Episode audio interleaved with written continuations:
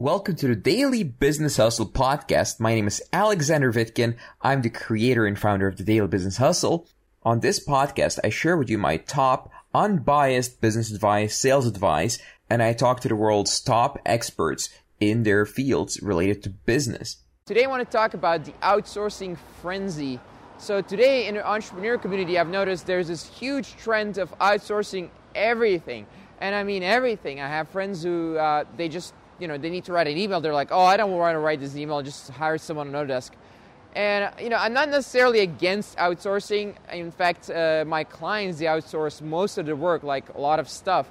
But um, there's a point where it becomes kind of ridiculous when you're implementing a new system in your company that you can do yourself perfectly well and you're just making you know, five figures you can't write an email, that kind of gets ridiculous, okay? Uh, you need to have a certain skill set if you want to run a company. In the beginning, most entrepreneurs, in fact, even the successful ones, especially the successful ones, they kind of do a lot of the stuff themselves in a business and just outsource just one little thing in the beginning and then maybe two little things when they get to six figures, maybe five little things or six, seven little things when they get to seven figures. They don't just outsource everything, just a bare minimum, okay? Uh, some skills you want to still learn yourself. You want to be able to know how this email marketing stuff works, for example. If you just outsource super important part of your marketing, you're not going to be able to know what the hell is going on, if they're doing a good job or not. Uh, this is not an easy thing to do. It's not something that you can hire someone very easily for who cares about what you do. And that brings me to the next part.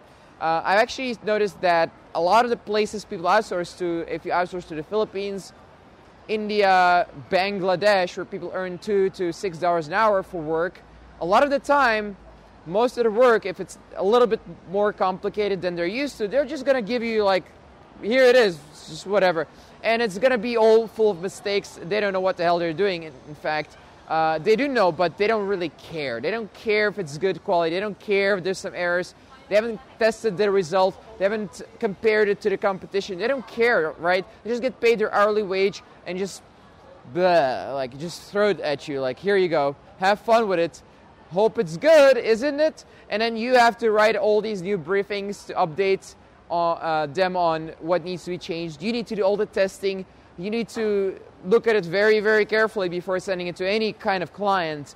So if you know how this works, then I guess it's fine. You can spend some time on this. If you can do it yourself, even better, especially if you're not making a lot of money in your business yet. So, oftentimes, when you get someone locally, for example, a friend who can make a website, and you know he does a good job, you know he does this in his day job, he can do it five times faster if you just pay him the $10, $15 an hour.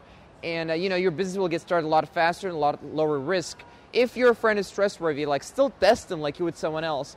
But uh, you'll find that doing it locally with a friend and you pay him a couple bucks an hour, it oftentimes works better. I know this goes against a lot of stuff I've been saying in other videos, but if you do have a friend like that, if you have access to something like that, it'll work better for you a lot of the time. And maybe you can even grow with your company, not give him a percentage, but just pay him an hourly fee and teach him some uh, business skills. And eventually he'll be able to start his own business. Or you can just keep paying him. You know, maybe some people just don't want to have their own business. And it'll be very, very profitable for you as well.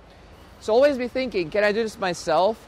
Maybe I can hire a friend. Is this a mission critical kind of deal, kind of process that I'm installing in my business? Is this something that I want to be doing myself? And if yes, then by all means try it out. Learn the skill. It's not that hard. Your business, if you're in business, you're going to have to learn a bunch of skills anyway. And uh, probably you can do it better yourself if you're not making a lot of money yet and can hire really, really successful people. All right, this was our show for today. Please subscribe, rate, and review this podcast if you like it. I'll see you next time. If you'd like to find out more about me, visit vitkin.net. That's V-I-T-K-I-N dot net. Thank you for listening to the show and see you next time.